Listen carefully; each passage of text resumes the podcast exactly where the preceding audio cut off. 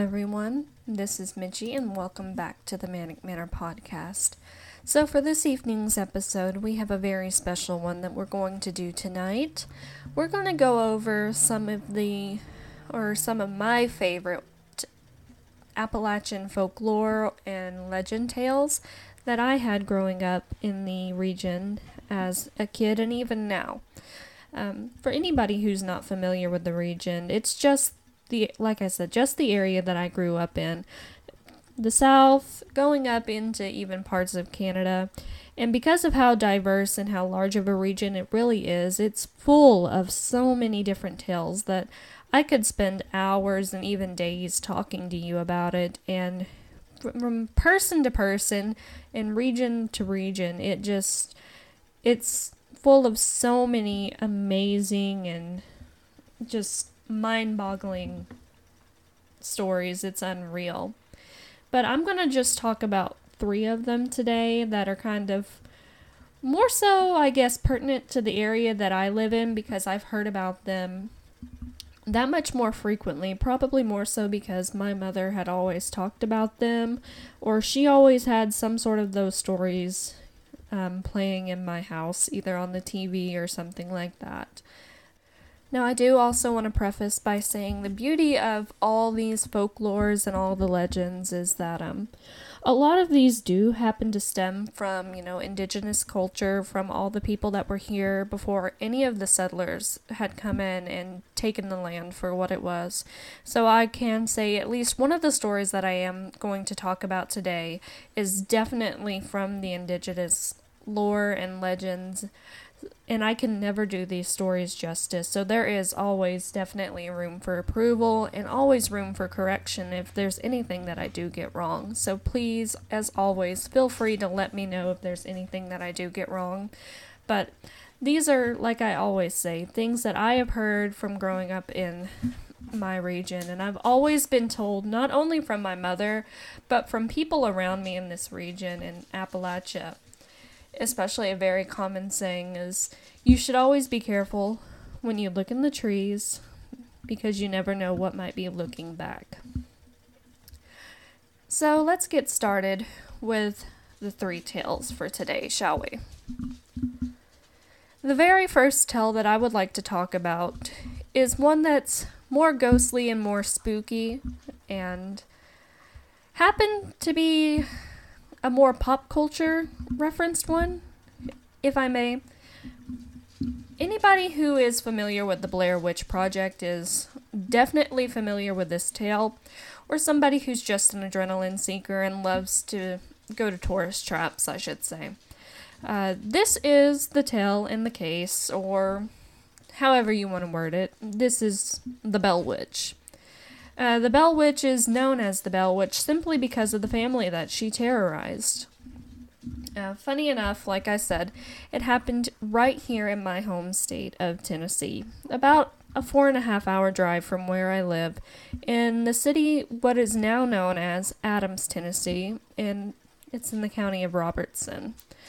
And it caught it's always caught the attention of a lot of people, you know, proclaimed ghost hunters that tend to go now more towards a cave that's located on the property because they say it's got all like the ghost activity and all the paranormal activity, but to each its own. I've never been up there, so I couldn't tell you what's for, but I've all I've always heard something along the lines of you should never take anything off of that property because misfortune will follow you. Of course, that could something that could follow something along the lines of the, the legend trippers that go there. And of course, adrenaline seekers go there because they want to see if they can experience something of what the Bell family had experienced all those years ago. And of course, history buffs alike because it was a part of history. The Bell family were real people. So, this was a story that was so widespread at the time that even as far back as the 1800s, when President Andrew Jackson was alive, he was even familiar with the tale of the Bell Witch. And he himself was an adrenaline junkie as well, who wanted to experience the Bell Witch for himself. So, he, you could call him an adrenaline junkie or a legend tripper because he wanted to see for his own likelihood if he could try to trigger an encounter with the Bell Witch. Now, just who exactly the Bell Witch was, um, nobody is really sure. Depending on who you talk to, um, really kind of varies on the situation. So, from person to person and version to version, there's been many different origins on who exactly the witch was. One version is that this was a person who was once a very happy person in life, but their identity is not actually known. It was only stated that they were very unhappy and grew resentful. And when they died, they were buried in the nearby woods of the property that John Bell bought for his family. And they grew very resentful because their grave had been disturbed because he bought this property that was like a thousand acres. Now, that story was never verified, so that just seemed to be a myth. Another tale, of course, brought up the mentioning of, you know, indigenous Native American burial grounds. That was always a common one that was brought up. And of course, once again, it was disturbed and it was disturbed because John Bell bought this property for he, his wife, and all of his nine children because he had such a huge family. And once he disturbed this burial ground, it caused issues for the family. Then another theory popped up. Another event was that the witch come forth and stated that she was everything and everywhere. She was heaven, hell, and earth, having been created for a million years. Loki to me sounds very demonic, like she was saying she was Satan. Sounds very creepy. Um, but that wasn't even proven either.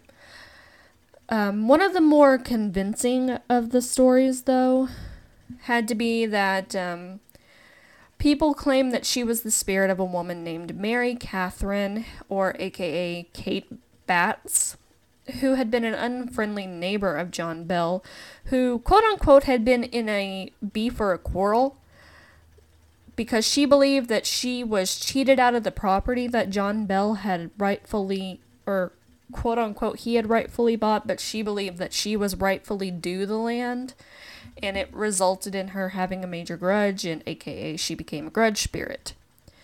But a lot, when you look at it historically, she could have just been viewed as a scapegoat because this wasn't um, what could have been seen as a proper thing of the woman of the 1800s.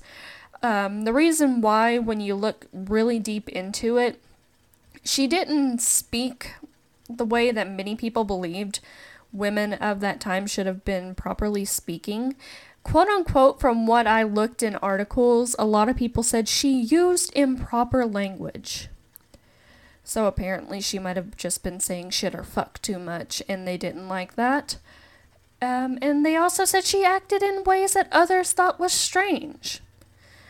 They thought that maybe because of that she was using black magic. So I guess she was out there dancing and having raves, and they just didn't like that. So, because she didn't dress and act like a proper lady of the 1800s and she said too many swear words, possibly they thought she was a witch. So, she became a scapegoat and they blamed her. And the fight itself, looking into it more, it wasn't actually between Kate and John. The fight was actually between her husband's brother and John. So she was never actually directly involved in it, but the facts got tangled up with the rumors through time, and she just became the perfect scapegoat. But of course, you know, never let the facts get it twisted for a good story. But we're still going to go into the legend of the Bell Witch because this is what the whole story is about. It's still a mystery on who the witch actually is. But around the years of 1817 to 1821 is when we see the disturbances actually begin to occur on the Bell farm. So, John's youngest daughter, Betsy, seemed to be a big target of the witch. The witch did not seem to like her. Of course, she didn't like John either, but she really, really did not like Betsy at all. In one of the first appearances we saw of the witch was a reported dog like creature, a black dog like creature on the Bell farm. And when this dog appeared, John had come out to fire a like a warning shot of some sort at the dog creature and when he fired this shot at the dog, the dog vanished into thin air. And this, like I said, was just one of many many appearances the witch would be making on the Bell farm. She would continue to make appearances throughout the farm, making all sorts of disturbing noises just mentally and emotionally torment the family. Noises that would include the sound of, you know, choking people when there was no one there to even be choked, the sound of heavy chains dragging on the floor, the sound of loud cackling, and the sounds of rats gnawing on the posts of the bed when there was no source of rats or no source of the sound to be made whatsoever. Um, not only that, um, of course, this being the 17 to 1800s, there were slaves working on the farm, and the witch was notorious to be known to torment these slaves as well and eventually um, she got physical not only with slaves but with the family as well. And the physical reports with the family alone were pinches, hair pulling, slaps, and punches. And three of the children were primary targets, that being a of Joel Richard, uh, Richard Williams, excuse me, and especially Betsy like I said, because she was one of the most favorite targets of the witch. So, she would take her aggression out on these kids constantly, like picking them up, throwing them, yanking them across the floor, and all that. However, um, despite her mentally, physically, emotionally tormenting the family, the witch still claimed, like, verbally claimed through the family and with the family's claims and everything said that she had a favorite Bell child. And this Bell child, she said, was Lucy. And she claimed Lucy to be the most perfect woman to live. And when Lucy would be sick, she would sing to her and would stroke her hair and would just baby her. And um, the son, John Jr., said that he would actually sit and have conversations with this witch as well.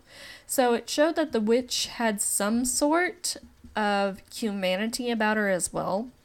But when asked if he ever would um, talk to her or have any kind of like one on one, heart to heart he said he actually showed he would never actually show true care for the spirit because he didn't want to um I guess he didn't want to show like kind of a weakness or anything because he felt like she was demonic or something and he didn't want to lose his soul to the devil.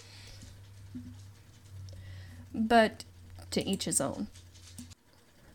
But all those tiny little bits of good, not even all those, those tiny little bits of goodness that the witch would show to just a few of those children's, you know, kind of like a toxic parent showing favoritism for just a tiny little bit before going back to just being rude as shit for the rest of the time.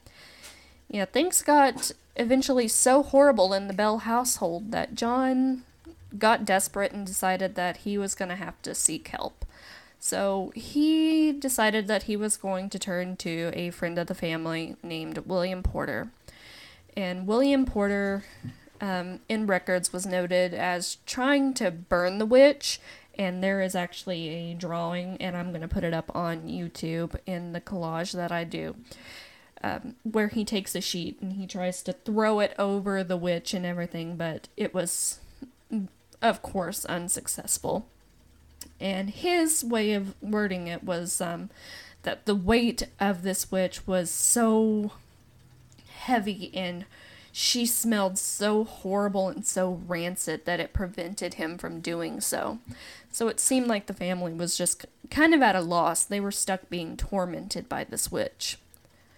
So time continues on, and um, John and Betsy continued to be the two of the family that most continued being abused by the witch throughout the years. And it got to the point where poor Betsy, um, she couldn't live her life. As she got older, she couldn't even have relationships outside of the family. The witch would nag at her, tell her she couldn't have boyfriends, she was good for nothing, essentially. And she had, at one point, somehow managed to get engaged to a gentleman by the name of Josh Gardner. However, when the witch found out about this, it wasn't that she was necessarily physically harming Josh, but Betsy was so like mentally affected at the point. She was literally fainting and so scared she just couldn't properly live. So she was forced to break off this engagement with Josh Gardner even though Betsy and Josh had been, you know, childhood sweethearts. So the toll was just so horrible on this poor child that she could not live her life. I feel so bad, whether or not you believe in, you know, witches, demons, ghosts, or anything. Whatever kind of pull this had on the family, it definitely had a massive effect on this girl's day to day life to the fact that she could not do anything. But there was some sort of silver lining, I guess you could say, for Betsy. Because by. I think it was like 18. So, I don't know what year it was, but she was able to escape the witch. She. Ugh.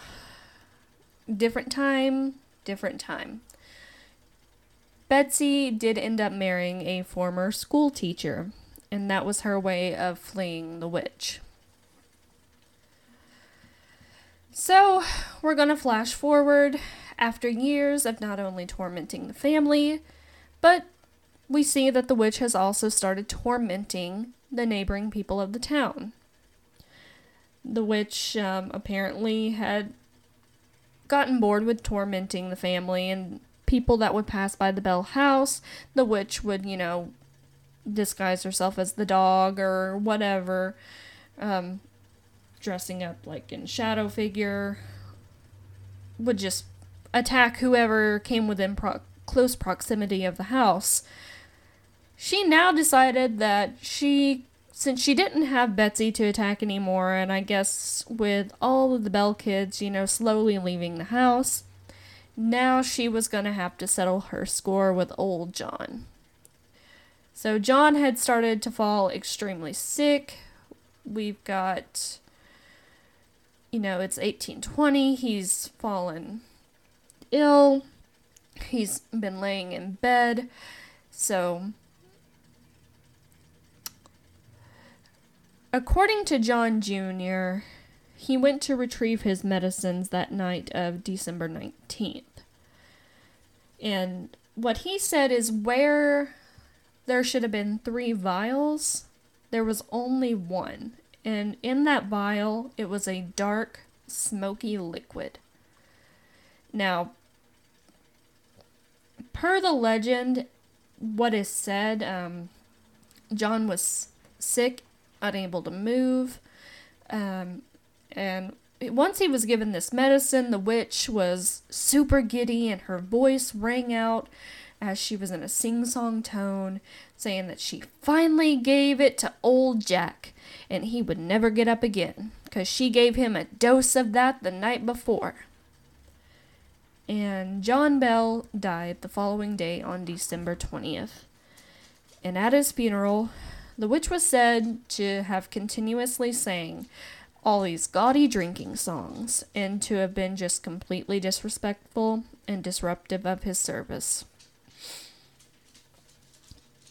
So, that is just the legend of the Bell Witch. And like I said, in modern times, we were talking about how, um, you know, Andrew Jackson was supposed to be like one of those legend trippers who wanted to go and see what was going on for the witch herself. Um, so I looked into that.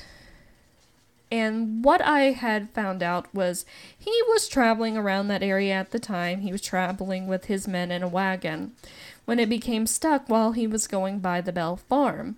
And apparently he got so excited that he looked at his men and he started like getting so giddy and proclaiming that, oh, it's the witch, you guys, it's the witch. And like around the lot, she, um, her voice could be heard as saying, it's all right, General, let the thing move on. And she continued to like pester the entire crew and he was so eager to stay the night but the crew said yeah no fuck this we're we're going home so eventually after the crew saying hell no to this. We're going home. He finally just like said okay fine. We'll go. And that was it. Yeah that, that's what i could find out about the bell witch. So yeah. She tormented the family from like the 1700s to like the 1800s um, until she finally killed John Bell around 1820. Um, and that is the tale of the Bell Witch. So let's go on to the next one, shall we? This next one, anyone in the United States, especially in the South and the West Virginia region, definitely knows of this case. This is the absolute infamous Mothman. Like I said, this is more an urban legend type than it is anything. If you've watched The X Files or ha- have watched the Mothman prophecies, you are definitely familiar with this movie. Not movie, but legend. So, the most infamous story that people hear about Mothman, or at least Mothman being accredited for, of course, you know, everybody would know, is the Silver Bridge collapse. But we'll go, I'll go back to this one. Um, for anybody who doesn't know about Mothman, I'll kind of talk about what Mothman is. Um, a lot of people look at him as this thing that's like a mutated type of creature or humanoid creature, stands extremely tall, beady red eyes, huge wingspan. And exactly what the name says. Ha- looks like half man, half moth, and ever since I was a kid, people would always say, oh, it was a government experiment gone wrong. And he hides away in this abandoned um, government facility that's not been used in like decades. And he always would like come out in the middle of the night and stalk the couples that are in their you know, those retro looking cars from the 50s and the 60s as they're going to Lover's Lane. That's what Mothman was known as, and I think that's what he's still kind of known as today for anybody that looks at him. He went from being, you know, something that was feared to something that's a beloved cult classic now. A lot, um, originally when the fear of him started, he was being compared more to the sandhill crane type of bird because you know with they have the red forehead that might I'm just saying this very loosely because I don't know how you could really mistake this for something that looks like a humanoid man flying in the middle of the night, has the red forehead, has a huge wingspan that can be up to seven foot tall, flying around, but to each his own. That's what the local sheriffs tried to blow off reports of these paranoid children, or not children, but teenagers. But we'll get into the story here.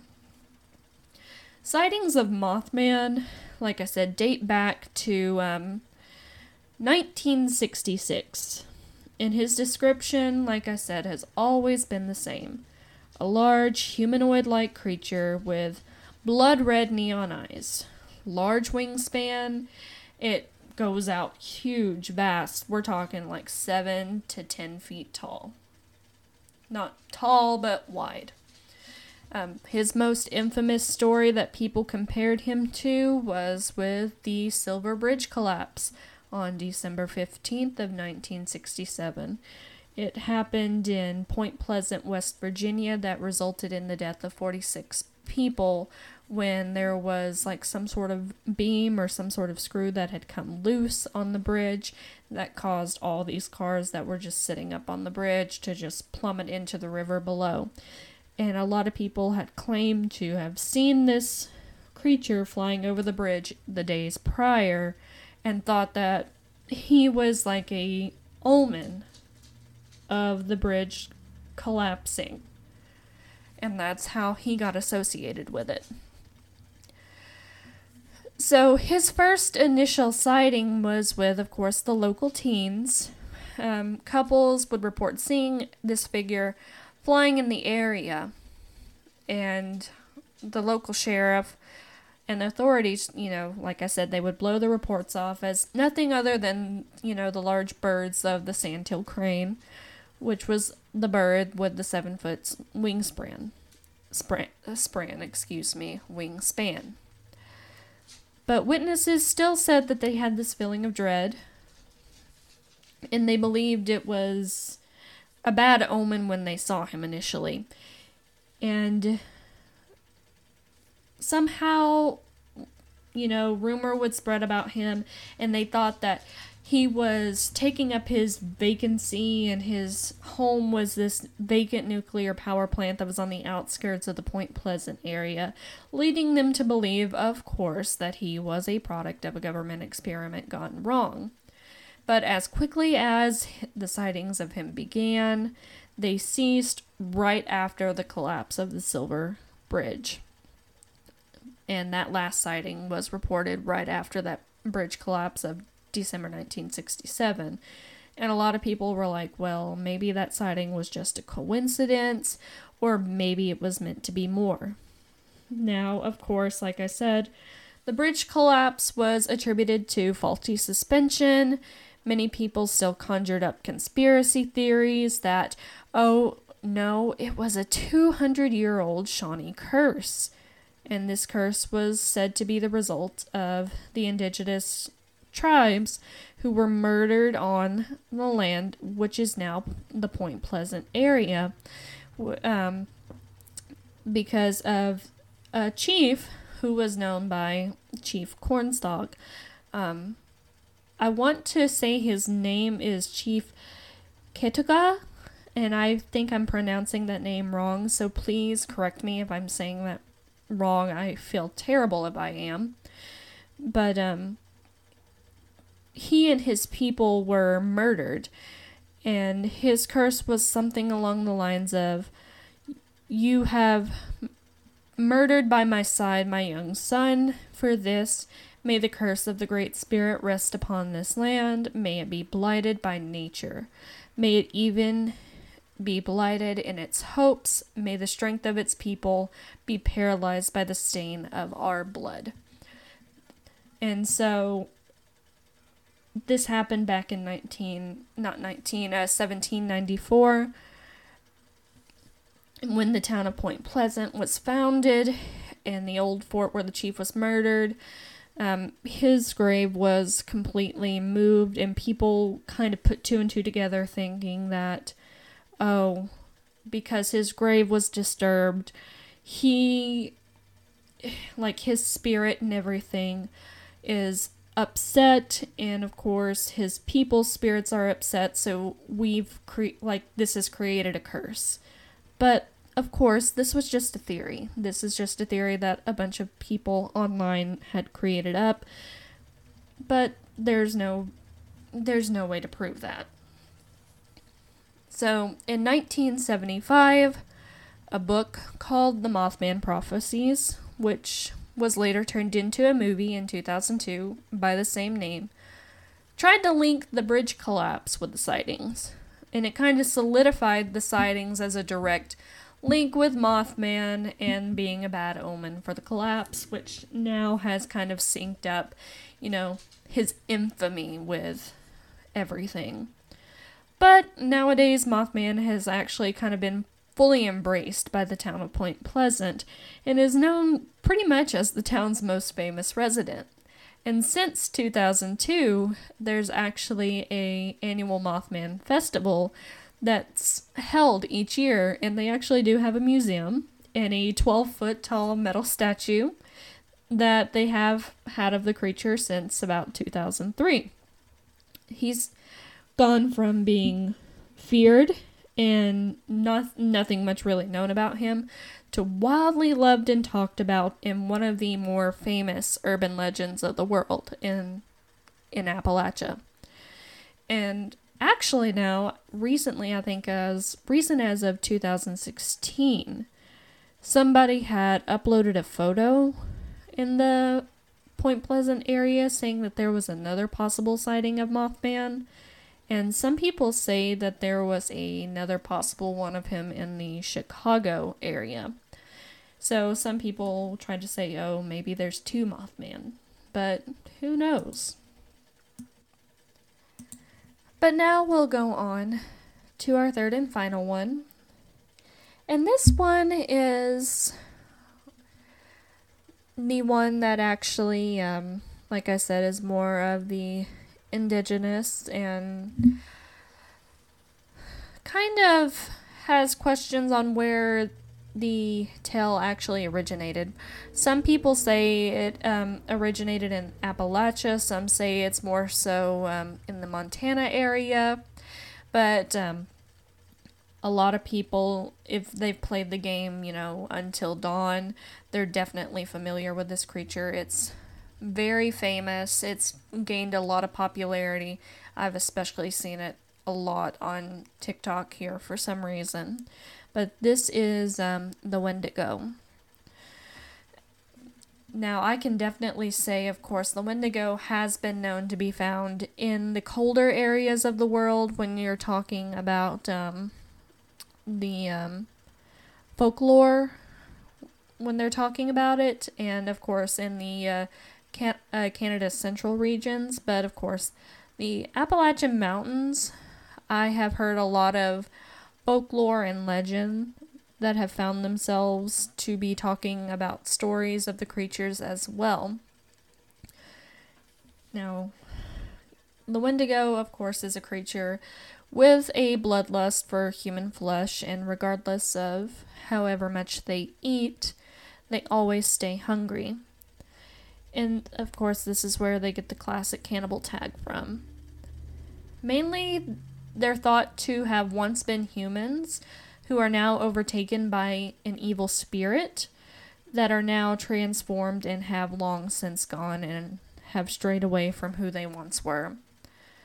Um, other versions of the story may say that these are just people who have made deals or pacts with darker beings or evil spirits or even the devil himself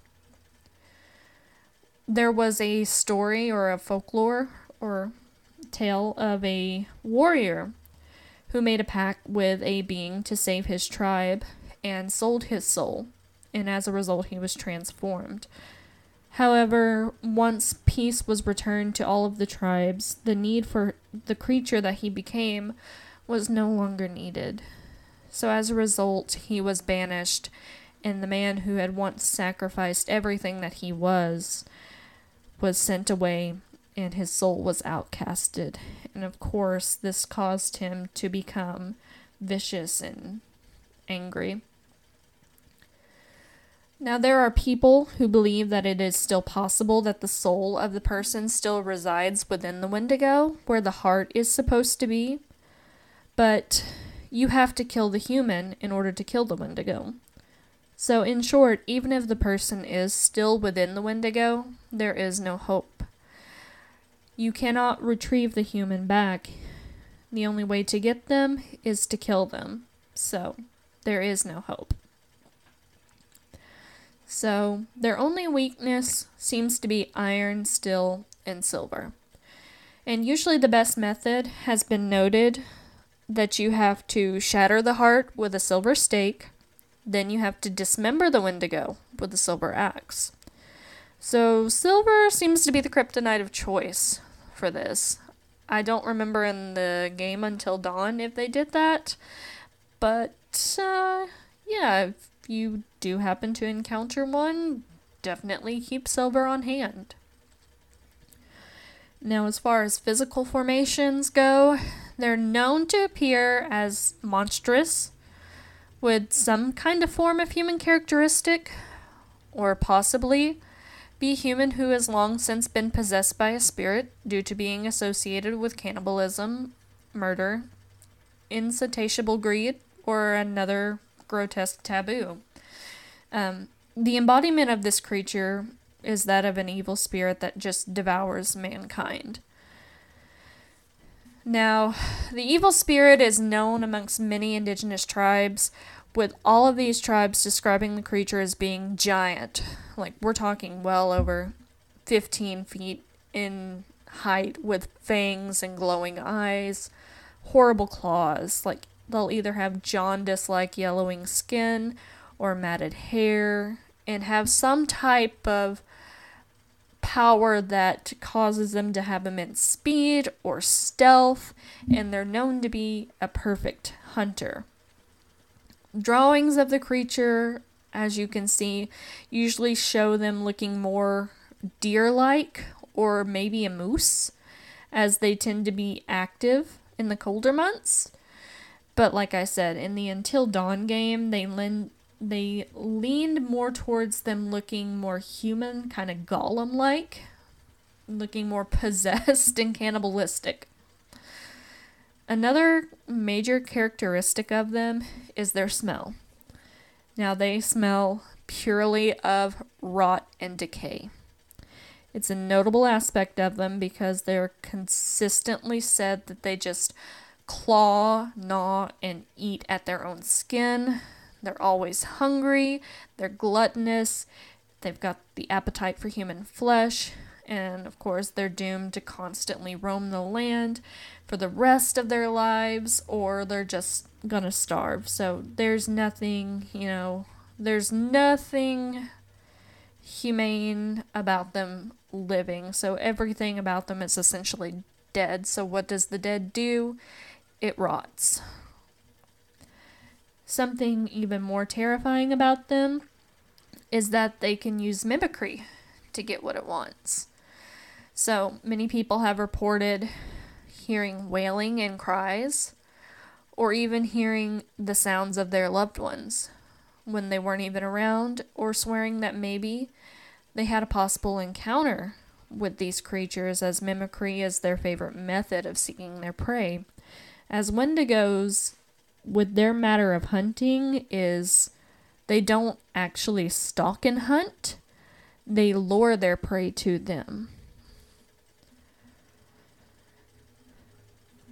Some people believe that the stories of the Wendigo was actually more so of a lesson or a response of the indigenous people for the non native violence that was against them, which, when I looked into it, it makes a lot of sense.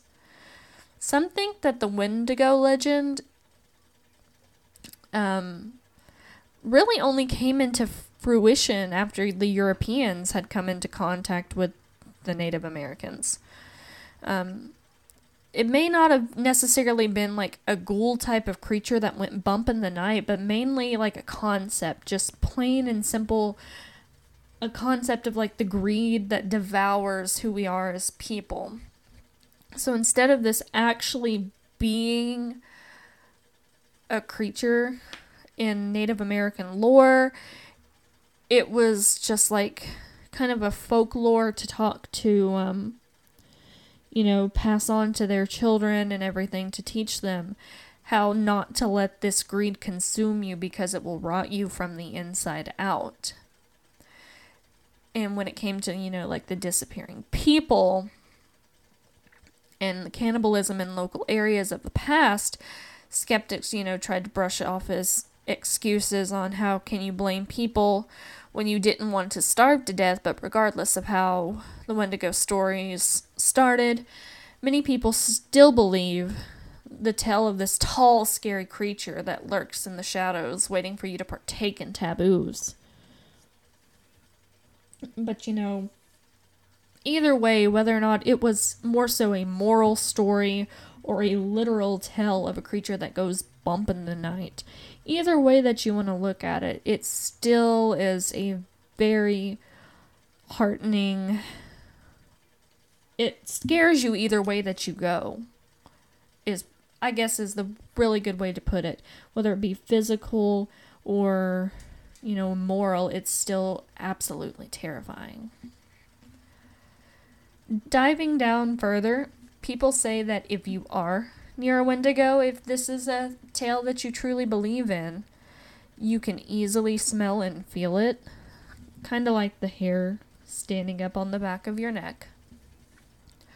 Like, I could not imagine wanting to stay near anything that would smell like death myself. But yeah. So we um if we want to look into a case that actually involved somebody using Wendigo as um an excuse or not really an excuse I should say that's kind of that's a wrong way for me to word it so excuse me because that is absolutely wrong for me to say because this is the case of an indigenous man. He went by the name Jack Fiddler. And if that sounds familiar, it's because that was an alias that was actually used in the Until Dawn game too. Um, probably because they saw this case and they thought it was clever to use. But um, there was a mur- murder trial at the turn of the 20th century, and it involved this man. He was arrested in 1906 for the murder of a Cree woman, and he himself was a Cree um, native uh, man himself. And he himself, he had proclaimed to have killed at least 14 Wendigos within his life. And um,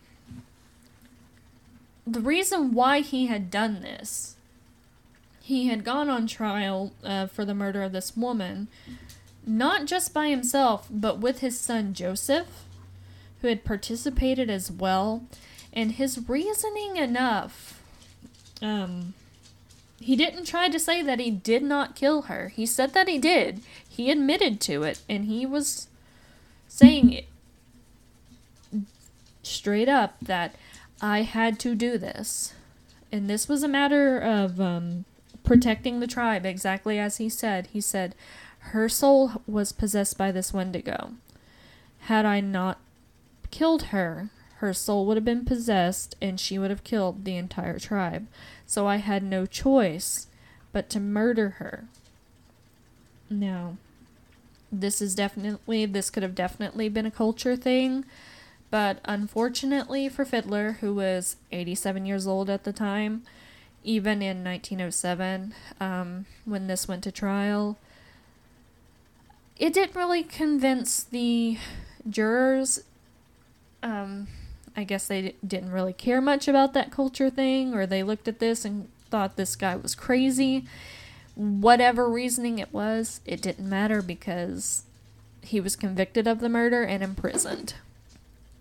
So they did they didn't care that his tribe looked at him as a success. Um, they didn't care that all this evidence was brought up that, oh, wendigos are very notorious to kill. You've got this process that you have to do in order to kill them. They were like, yeah, no. You still murdered her. You're going to jail. But that was um, a case that showed the um, that it's actually used in that it was used in real life. But those are um, those are some of the cases that, not the cases, those are three of um, the stories and legends that I have heard of growing up in the South and growing up in the Appalachian region. And I want to thank you guys for listening to this today and listening to my rambling on. So, if you guys have more tales that you would like to hear or have any recommendations as well, please feel free to reach out to me and let me know. You can reach me at Manic Manor Podcast at gmail.com. You can also reach out on Facebook and Instagram at Manic Manor Podcast. And as always, I hope you guys have a fantastic week. Stay safe out there, and I will see you in the next episode.